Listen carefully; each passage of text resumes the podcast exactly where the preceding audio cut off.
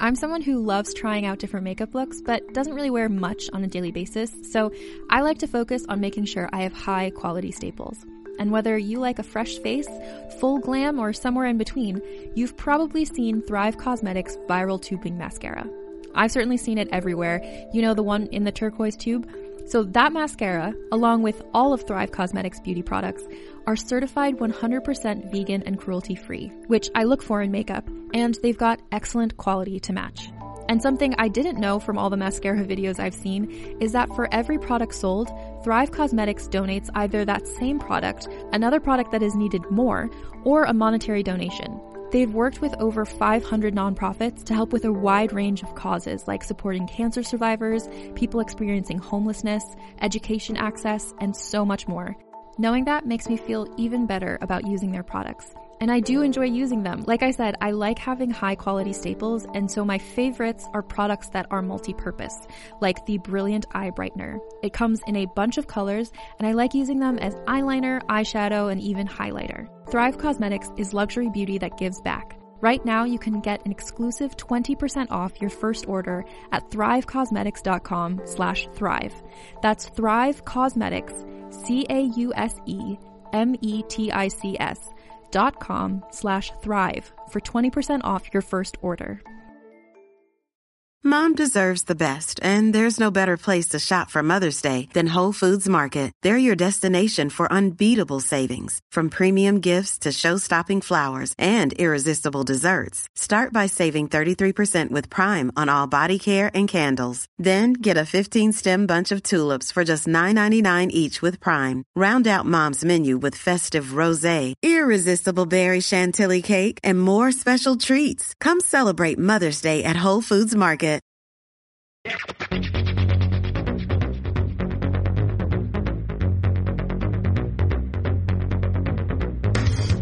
what's up, everybody? Welcome to the premiere episode of Reppin', a podcast all about representation. But you can represent a lot of things, like race, gender, ideas, values, and really anything that shapes who you are. I'm Evelyn, and I've been a television producer and director for over twenty years. So I've had the great opportunity to speak with some really interesting people with incredible life experiences. I want to bring those people and their experiences to you. My goal?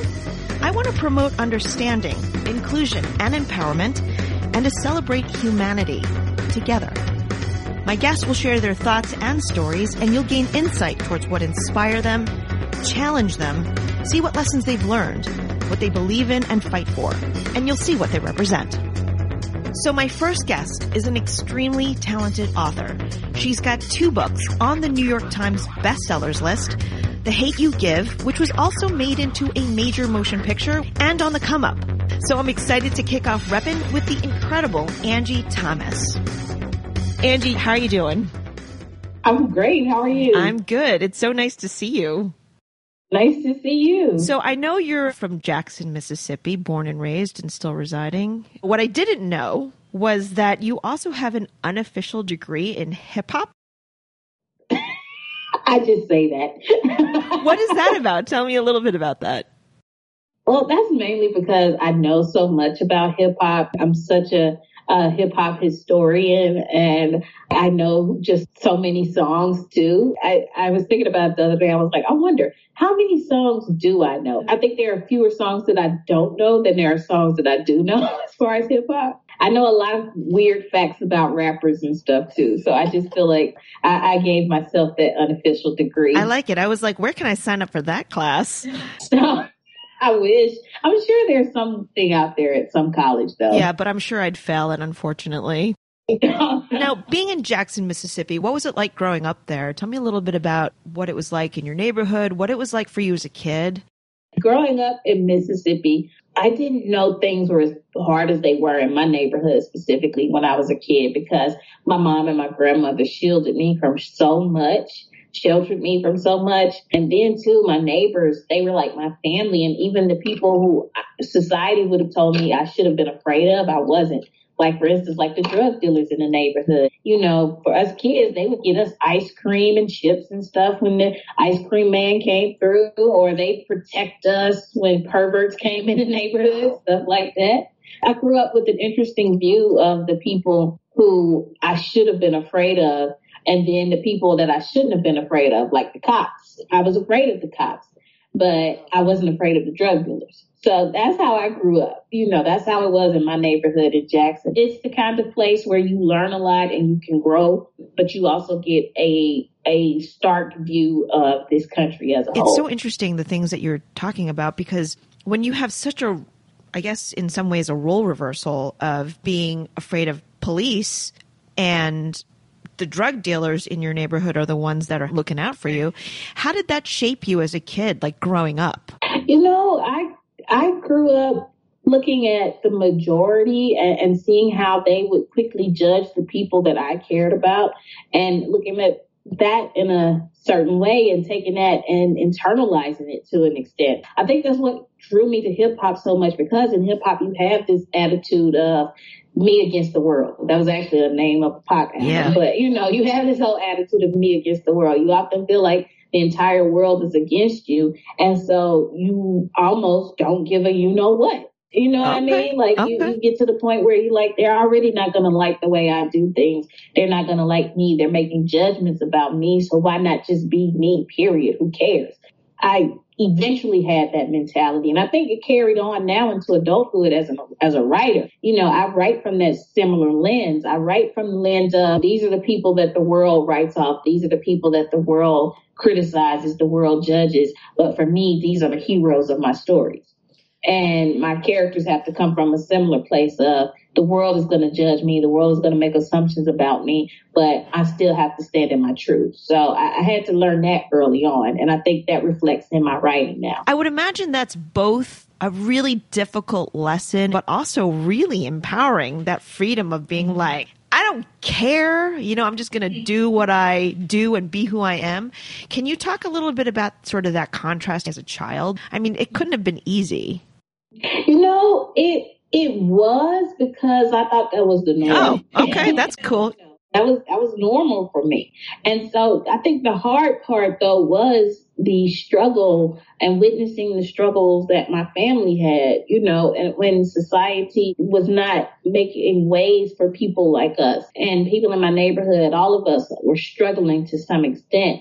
And, and that was hard, feeling as if there's this big race that's happening. And every time it feels like any of us get closer to the finish line, they move the finish line. Oh, God. You know, yeah. that's, that's, that's what you, you have to, you start to learn and even internalize as a kid, that this is not a society or a country that's made for people like me to benefit. And that's a hard pill for any kid wow. to swallow. But that's definitely, when you're a marginalized kid, that's a hard pill to swallow. Learning soon and quickly. I think all of us have those moments where we realize that we're not the ones who are supposed to succeed wow. the way the system is set up. And, and realizing that kind of at an early age of, wow, I'm a young Black person in a country that doesn't even want me to make it.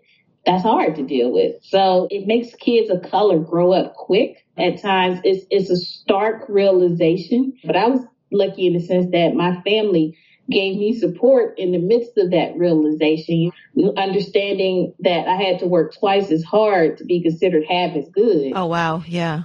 That was a hard realization, but that didn't mean that I still wasn't going to work twice as hard. What age did you sort of face this realization? And what did your family say that continued to help you overcome that? Because that's a really tough lesson, I think, for anyone at any age, let alone a kid. Yeah, I think for me, it was when I was in elementary school. I want to oh, say third or fourth grade. And I ended up transferring from the school in my neighborhood to a school for gifted kids. And it was in a nice neighborhood and all of these sort of things. And it was a very diverse school, but it was mostly white kids. And going from my school and suddenly to this school and seeing, oh, wow, at this school, these kids have these kinds of books. Right. These kids have new books. They have computers. We didn't have these new computers at my school in my neighborhood.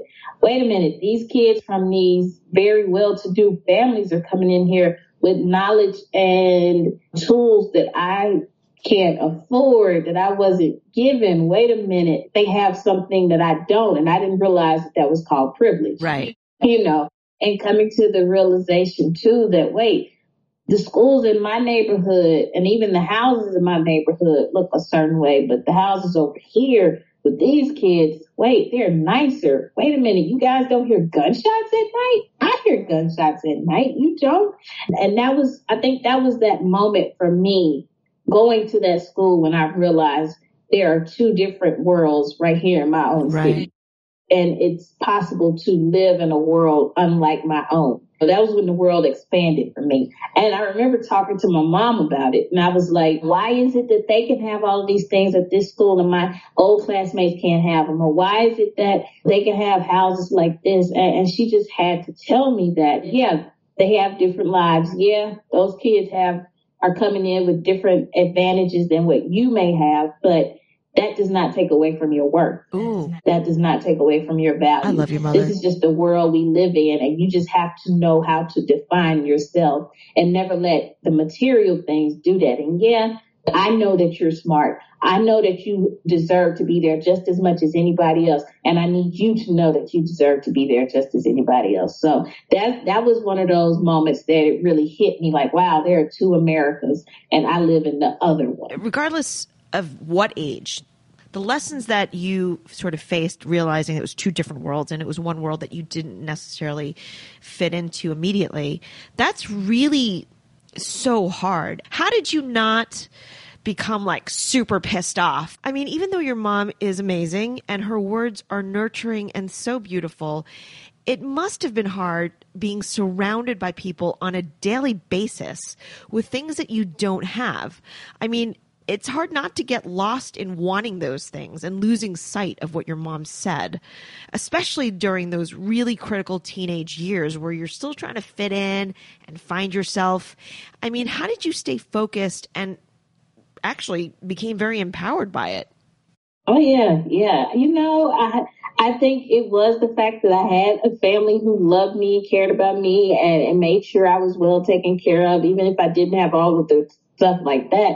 I still, I was spoiled. I can't lie. But I think what, what also kept me from being angry was a desire to get to a certain place in life. And my mom always fueled that desire. So when I would start talking about stuff like that, it wasn't long after that that she would start taking me out of our neighborhood to see those other neighborhoods around town so that I could see the way that other people live. And then she would take me to the airport so that I could see that people do leave Mississippi. They get on planes and they leave. And it suddenly gave me a desire, oh, wow, I want to get on a plane and leave. Right. You know, I think my desire to do, to have better, and then my desire to prove society wrong about people like me has fueled me. So I can't be angry about it. It just pushes me. It gives me more determination. But at, at, I'm at the point now, though, that I don't care that this is what people would have expected and blah, blah, blah. And I'm doing it to prove them wrong. No, I'm doing it for myself, first and foremost. But growing up, I did. I had that desire of, you know what? I'm going to prove the naysayers wrong. I'm going to prove the assumptions wrong. I'm going to I'm going to prove the stereotypes wrong. I'm going to do what I need to do to get to the point where I want to be. So in, instead of letting it anger me, I, I let it fuel me. Oh, that's so cool. Are you ready to shop? Rakuten's Big Give Week is back. Get fifteen percent back at hundreds of stores, and it's all happening this week, May sixth to May thirteenth. It's the perfect time to shop for everything on your list for spring and summer, like clothing, outdoor gear, and travel. I know I'm using this week to stock up on some warmer weather essentials at Ray-Ban and Ulta, and I love that Rakuten even helps me save on travel at sites like hotels dot com. Rakuten really is the best way to shop, and you can save even more by stacking cash back on top of deals. Plus, during Big Give Week, that cashback is bigger than ever. With Rakuten, membership is free, and when you sign up and shop today, you get an extra ten percent cashback boost. That's an extra ten percent cashback on top of the fifteen percent cashback. You won't see higher cashback rates than these. Go to Rakuten dot com or download the Rakuten app. R A K U T E N. Shoppers get it. With Kizik Hands Free Shoes, motion sounds something like this. Kizik helps you experience the magic of motion. With over two hundred patents and easy-on, easy-off technology, you'll never have to touch your shoes again. There are hundreds of styles and colors, plus a squish like nothing you've ever felt. For a limited time, get a free pair of socks with your first order at kizik.com slash socks. The longest field goal ever attempted is seventy-six yards. The longest field goal ever missed? Also seventy-six yards. Why bring this up? Because knowing your limits matters, both when you're kicking a field goal and when you gamble. Betting more than you're comfortable with is like trying a seventy-yard field goal. It probably won't go well. So set a limit when you gamble and stick to it. Want more helpful tips like this? Go to keep it fun ohio dot com for games, quizzes, and lots of ways to keep your gambling from getting out of hand. I got to say this because you can't say this enough, but Angie, you are a New York Times best-selling author. When did you discover that you had a passion for writing? And talk a little bit about the genesis of The Hate U Give, which again is a number one New York Times best-selling book. First of all, it still amazes me that both of those books are bestsellers. I'm I'm in awe all the time of that. I still can't believe that this is my life. Uh, I've been telling stories forever, it feels like. I remember when I was a little kid, and if my mom read me bedtime stories, and if I didn't like the way that they ended, I would tell her, no, mommy, let me tell you my version. This is how it should have gone. Like, I hated the way Green Eggs and Ham ended. I hated it as a kid. I remember being so mad that he gave in and liked Green Eggs and Ham at the end because I was stubborn. And I'm like, no, he shouldn't. No, mommy, he shouldn't have tried it if he didn't want to try it. They shouldn't have made him try it. And then he shouldn't have still liked it, you know. And she was like, okay, then write your own version. So I got my little crayon out and I wrote in the book. Um, I still don't like Green Eggs and Ham. I still don't like them, Sam. I am. Okay, so okay. I thought I was better than Doctor Seuss. Okay. Uh, yeah, the storytelling and all that, that's just always been there. But it wasn't until I got to, well, I started thinking about college that I realized I wanted to study creative writing. And I that was what I decided to major in for college. And it wasn't until I got to college that I realized I wanted to do books, be an author. Um, I initially went in wanting to do screenwriting, but I, I fell in love with narratives and writing novels and short stories and stuff like that. So I decided after, well, while I was in college, I wrote a short story that later became The Hate U Give. And it was inspired by some things I experienced myself. I went to a mostly white, upper-class private school for college, and I lived in my neighborhood, which is mostly black and poor. And I found myself in two different worlds, sometimes being two different people. And while I was in school, a young man named Oscar Grant lost his life in Oakland, California, at the hands of police brutality. And while I didn't know him personally, I took his death personally. Whereas my classmates, my white classmates specifically, tried to justify why it was okay that he was killed because he was an ex-con.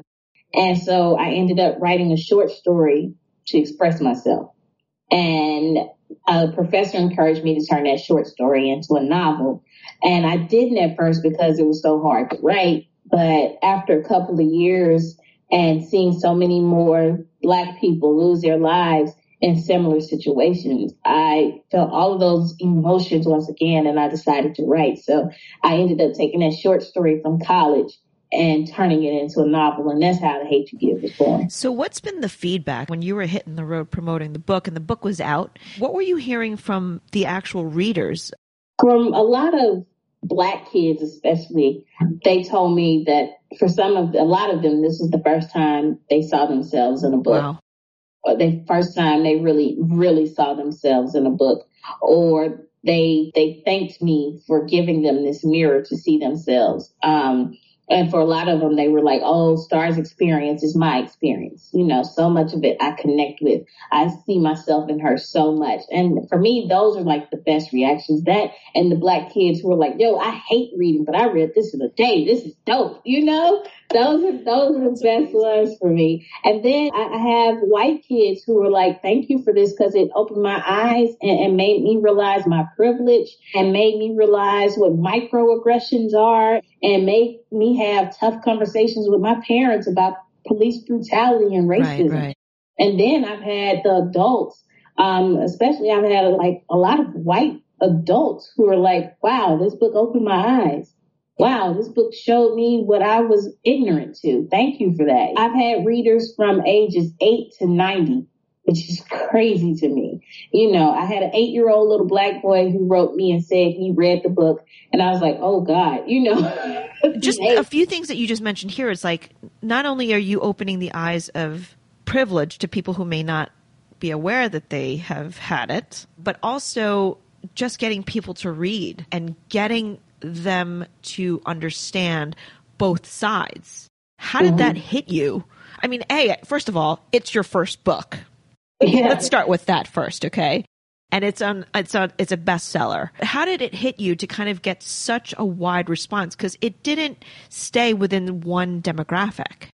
Yeah, you know, I think if nothing else, it showed me the power of storytelling and and the power of telling stories from our heart and being our authentic selves, even with our art. Going into this, there were conversations from some people who like just, I don't know, what, how big of an audience this may have. This may only just be something that appeals to the kids who see themselves in Star. And for me, I was like, okay, that's fine. So, but to get out there and to see that it's gone into so many different homes, mm-hmm. so many different demographics, people with different religious beliefs, political beliefs, all of these things, it's shown me the power of storytelling. And I hope too, though, that it's shown publishing in Hollywood that even when they're coming from a specific place and they're about a specific experience, they can still appeal to a lot of people. You know, it's okay if the majority doesn't see themselves in the story. They can still right. enjoy it. And, I mean, we, the rest of us have been forced to enjoy entertainment that we do see ourselves in. I think white people will be okay if they don't see themselves in it. You know, they'll survive. It's all right. So we, we can have more diversity in art. It'll be okay. I promise. That's awesome. But here's something I sort of wanted to get back to. Just set up who Star is in your book. Yeah, Star is a sixteen-year-old girl who lives in a neighborhood called Garden Heights with her mom and her dad and her two brothers, and she's the only girl. Um, she loves basketball. She loves Jordan. She loves the Fresh Prince. She attends a mostly white private high school, and she is the only Black girl in her graduating class. And she often finds herself being two different people in two very different worlds. But her struggle to be these two different people becomes harder after she's the sole witness of her childhood best friend, Khalil, being killed by a cop. Khalil was unarmed. And what Star does or does not say can not only change her community, but it could end her life. There's some similarities with your background, obviously, going to two different schools. When you started writing The Hate U Give, what kind of representation did you have in the publishing world? I remember, for me, when I was a kid and I was reading, I could find some books about Black girls, but there weren't a whole lot of books about Black girls. And then by the time I became a teenager and I should have been reading young adult literature, I wasn't because I didn't see books about people like me. Two big books when I was a teen were Twilight and The Hunger Games, and I don't have anything against either, but I could connect with neither because I was like, my mom wouldn't let me date a three hundred-year-old vampire. What the hell? Well, you know, maybe if he know. looked like really hot, maybe. No, Evelyn would have shown up at my door and she would have been like, you were born when? No, bye. You know, okay. That would have been, that's not even a short story, much less a novel. But, you know, that's not to say that there weren't Black authors out there who were doing amazing work. Like you have Walter Dean Myers, you have Jacqueline Woodson, but my gatekeepers were not introducing me to these books. These weren't the books that were being pushed out there like Twilight and yeah. The Hunger Games. When I decided to go into young adult literature and children's publishing, the big help for me was the creation of the foundation, We Need Diverse Books, the organization. They started around the same time I started working on The Hate U Give. And the the goal was that we need diverse books in children's literature. And so they championed for that, and they really put a spotlight on publishing and a, a spotlight on the lack of diversity in children's publishing. And it's really made a lot of changes. So I ended up getting a grant from them while I was working on The Hate U Give, and that grant allowed me to get a new computer. So the work that they were doing and the work that they had already put forth was such a huge help for me that I'm not sure I would be in the position I'm in right now if it wasn't for them. We just talked about you not having many authors or stories that you could relate to. So when you were working on your first book, which also addressed very complicated themes, I mean, what were some of the challenges that you faced? My biggest obstacle was myself. Okay. I'm, I'm lucky to say that. My biggest obstacle was myself. It was my own fear and, and my own hesitation, but also it was looking at the landscape of children's publishing and not seeing books about Black girls yeah. um, in situations like this, especially, but books about Black girls, period. Yeah. You know, so I was like, there's no way something like this can get published. So I, I was afraid, and my fear actually led me to getting my agent, because his agency held a question and answer session on Twitter, and I just asked if a topic like that was even appropriate for a young adult novel. And he responded, and he was like, yeah, I'd like to read that. And I sent it to him. He loved it and signed me. Nice. And so, yeah, that, that's, you know, Twitter's good for something, I guess. Uh, I think you've done well by Twitter. Yeah. Yeah. I, I hope so. But yeah, so it was it was myself and, and but also seeing the landscape and seeing the numbers. You know, the year I was writing the book, a study had just come out saying that there were more books featuring animals and trucks as the main characters yeah. than Black kids, Asian kids, Latino kids, Native American kids combined. That is insane. It's funny to me because now we see Hollywood especially making an effort to you pull more diversity in, and you see stuff like a Black Little Mermaid, and people are like, no, Ariel can't be Black. Okay, so a lobster can talk. You know, like, wait, wait a minute. A mermaid can't be Black, but seafood can talk. Really? That's amazing. But to not go from any writers or even any stories to look to, and you know, The Hate U Give isn't about like unicorns or puppies in the park. I mean, Angie, you were breaking stereotypes on many levels. How did that feel? And you know, I didn't think of it like that. You're talking about not having many African-American writers pushed out in the forefront. So not only did you do that, there weren't many books about African-American issues or, or race issues. And here you are, it's your first book. You're an African-American writer, you're a young woman, and you come up with a book dealing with some really tricky subjects. I mean, that's busting down those gates, Angie. You never thought of it this way?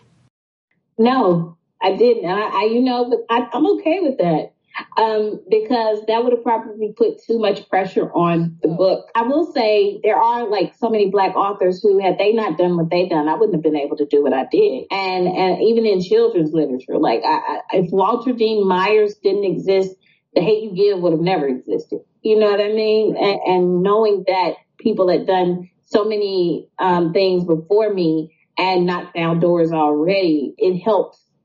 It gave me the the bravery to do that story.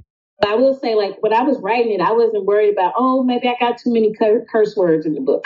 I wasn't thinking about, oh, maybe I'm covering too many, you know, heavy right. subjects. And I still, even now, I try not to carry that with me. I don't want to put that kind of pressure on my books or on myself. So if it happens, though, yay, you know, I'm so happy with what The Hate U Give did. And I'm so happy with now with what On the Come Up is doing. And I'm going to be so happy with what my third book does. But it's kind of like when you have kids, you just let them go out in the world. And if they get in Harvard, yay. Yeah. But if that kid just becomes a t- truck driver, yay, at least you're a productive human being. You know what? I have a feeling that your kids are all going to be Ivy Leaguers. Just saying. Just saying. I'm cool with them going to community college. Well, here's my question. So when you wrote the, the Hate U Give, and we're going to go to the come up in just a second, what was the one thing that was most important for you to convey? And do you feel like that message was received? Um, for me, I think the most important thing for me to convey, and it feels like a very basic thing to say, and it's sad that we're even at this point as a country, but I wanted to convey the humanity of Black kids. Tell me more about that. They don't get that a lot. If Khalil was a real person, people would have seen him more as a thug than they would have seen him as a child. I, I wanted to convey the innocence of Black gotcha. kids. I wanted to convey that they are still kids. They are still children. Black girls don't get the benefit of being seen as girls. People assume that they're young women and that they can handle so much more than their white counterparts. And that's why they get suspended more. They they they get in trouble more. People are quicker to call them fast. That's why when Black girls go missing, the assumption is that it was something they wanted to do as opposed to people being afraid of what's happening to them. It's terrifying that we're still in this situation, actually. Yeah, yeah. So that for me, that was that was the main thing, was to show that Black kids are kids and they're human beings and they deserve to be seen as such. So that, that was that was my main hope. That's my hope with all of my books, honestly. I think you've probably gotten that message from your fans and your readers. I actually wanted to go back for just a second. I wanted to ask you, when you first went to the, the more privileged area to go to school, was it tough for you when you first walked in and you were like, did you feel like you were on a different planet, regardless of color? I mean, at that age, we're all trying to fit in because we're all in that mm-hmm. weird, awkward, insecure stage. We all want to be liked.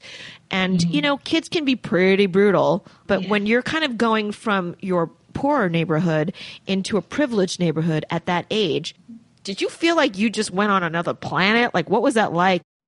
Oh, yeah, for sure. It felt like being on another planet. But I, I think it, it was, like I said kind of earlier, it was a stark realization. It was an awakening, and it made me realize how different the world could be for different people. It was hard too, because I did often feel like a fish out of water, like I didn't belong there. I had an experience in college. What, what happened? Yeah. Um, we were at one of my professors. He held a Christmas party at his house, and he had a big tree with a huge pile of gag gifts underneath, and you could randomly pick something and you wouldn't know what it was. So it was like whoopee cushions and and silly strings, stuff like that, and stuff he wanted to get rid okay. of. And so I'm the only Black girl there, Black person there. And when it's my turn, I randomly picked the gift, opened it, and it turned out to be a prescription drug book and a toy water gun. Okay. And the note said inside, the drug dealer starter kit. Oh, jeez. And, and of course, one of the white girls goes, oh my God, the Black girl from the ghetto got this oh starter kit. How funny. Oh my God. My professor looked so horrified. And some of my classmates, they laughed. Others looked horrified, but I was so angry. Yeah, but I didn't say anything. And it was mainly because I was so stunned, embarrassed. Yeah. Didn't really know what to say, but like I thought of all the comebacks later. I can't believe that. I'm so sorry that that happened. I'm almost embarrassed for them, for the people who are underrepresented. Unfortunately, at least from my perspective, if it's not intended maliciously, I feel a certain responsibility to educate them because it's ignorance. Well, I, I get that. And I've just, I've had to recently get to the point where I tell myself I'm not responsible. Oh, okay. But there's my question. Then how do we make this situation better? Because the unfortunate thing is, with the way the world is going, if we don't everyone, if we all don't take that responsibility to educate, how can we make this better? Mm. Um, I think the one, the best ways to make it better is to just live our lives and tell our stories and, and control our narratives more. The, the reason that girl said that ignorant statement to me is because they haven't been, they haven't seen better. They don't know better. And why is that? Because you have media, you have stereotypes in the media. You have um, all of these different images of Black people and, and Asian people that have been either so limited or or they've only fit into a certain box that people aren't going beyond those images. So, like, I look at I look at racial bias and and how um, narratives that have been put out there feeds and feed into that. When you only have movies that show young black men in a certain light, people are only going to see young black men in a certain way. And so I think one of the best ways for us to fight it is through our creativity, as for artists especially, through our, our art, whether that's through our music or our books or our films, whatever that may be, television, to take control of our narratives and tell the stories that represent us on a wider basis. And if, even if you're not an artist, I think if there are people in your life who they are ignorant and they need to be taught and you want to take that on, teach them. I won't have anything against that. But when it comes to like random people, no. You know, like random strangers, no. That's on them. They need to learn and they need to take the time to learn. So if nothing else, you just tell them that's the most ignorant thing I've ever heard in my life and make them think about that. I don't have to pull you aside and tell you why it's stupid um, for you to think that all black people deserve to have a drug dealer starter kit. There are people in the hood who are hardworking and law-abiding citizens. I don't have to pull you aside and tell you that. I can just tell you you're stupid and leave it at But going back to, you know, taking control of the narratives, I want to go to your second book, On the Come Up. Tell me a little bit about the book, what it's about, what inspired you to write it, and what is it that you want to kind of get out as a follow-up to The Hate U Give?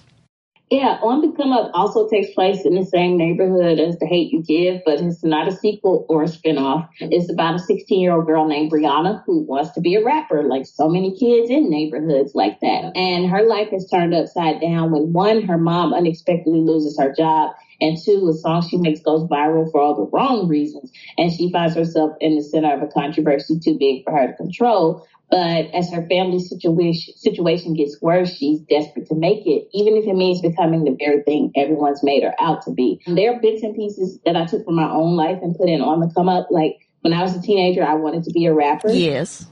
Yeah. It was something I failed at, but pursued regardless. You can pick it up anytime. Yeah. No.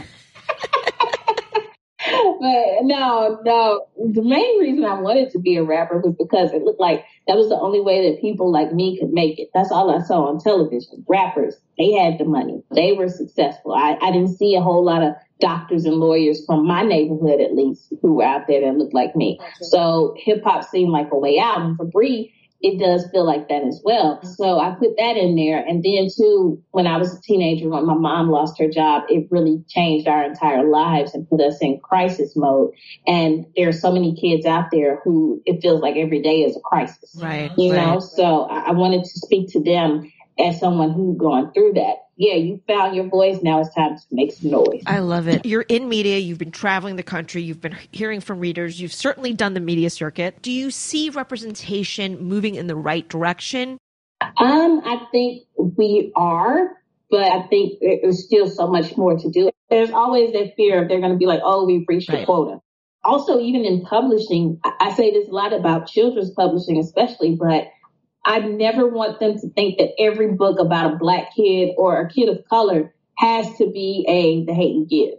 They, they don't have to deal with issues. Let black girls get with the ba- vampires and let her daddy talk to her about that. You know, can we have that?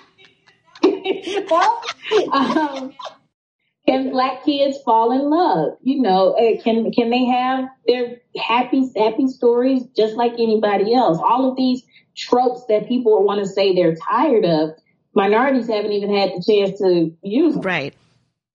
So I, I hope that that's that's been my fear, is that we're we're reaching a point where they're either like we've met the quota or they only expect a certain kind of narrative from us. So I hope that that is not the case and that we can continue to push back against that. So yeah, I want Black Twilight. All right. You know, I, like I said, I don't know how that'll go over with a black girl's daddy, but I would love to see it, them try. Well, I think you're in a really good position to write that. I'm just saying. You know what? At the end of the day, it doesn't make a difference if you're white, black, Asian. If you're a human being, you are a hundred million different things. You have a hundred million different experiences. You have a hundred million different stories. What are you writing on your third book now? Like, what are you working on? There's a lot I'm not able to say about it. So you're not writing for like a singing lobster? No, no singing lobster. Okay. Okay. But um, my third book is also set in Garden Heights. It's not a sequel to either book, but the main character is someone my readers will know. Okay. when can we expect that to come out? Most likely February twenty twenty-one. All right. We'll be waiting. I'm taking next year off from books. I have some other projects that I'm working on that I'm not able to talk about either. But, well, we are working on the On the Come Up movie, so that should be out hopefully next year. We're we're still in the early stages, but we're working on that. I'm so excited for you. That's going to be amazing. Thank you. If you had to pick one lesson that helped you through some of the hardest challenges with stereotype, either professionally or personally speaking, what was that one lesson that you hold dear? It's one from my mom, and it's pretty straightforward and to the point like she is. What other people think of you is not your business. I like it. That goes with stereotypes. That goes with criticism, all of it. What other people think of you is not your business. What that means is you take that power from them and you put it in yourself and you define yourself. What you think of you is the most important thing. That's awesome. I do love your mom. Where can people keep track of you? Uh, what are your social media handles? I'm on Twitter way too much at Angie C. Thomas. All right. All right. I'm on Instagram at Angie Thomas. I have a Facebook page that I don't update nearly enough, Angie Thomas Author. So quite a few ways. Last question, and this is sort of a signature line. I represent. What do you represent? It could be literal, whatever you want to say. Fill in the blank, Angie. I'm Angie Thomas, the author of The Hate U Give and On the Come Up. I represent the roses growing in the concrete. Great thanks to my guest, Angie Thomas, for kicking things off. Thank you to my technical director and musical composer, Nelson Pinero, for his time, care, and talent. To Gracie Kong for her constant love and support. Reppin' is a Suburban Outlaw Productions. Until next time, be sure to stand up and represent.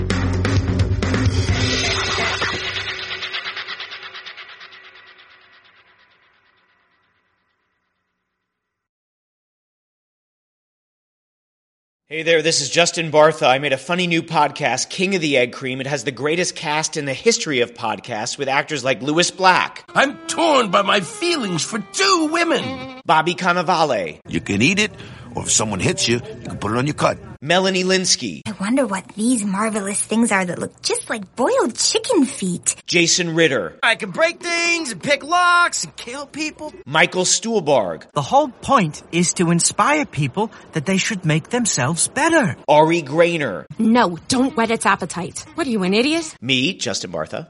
That's not just any egg cream, that's a Lemke's special. And all narrated by the hilarious Richard Kind. This is the story of Harry Dalowitz and how he rose from nothing to become New York's King of the Egg Cream. So if you like funny true stories, come listen to King of the Egg Cream, available wherever you get your podcasts.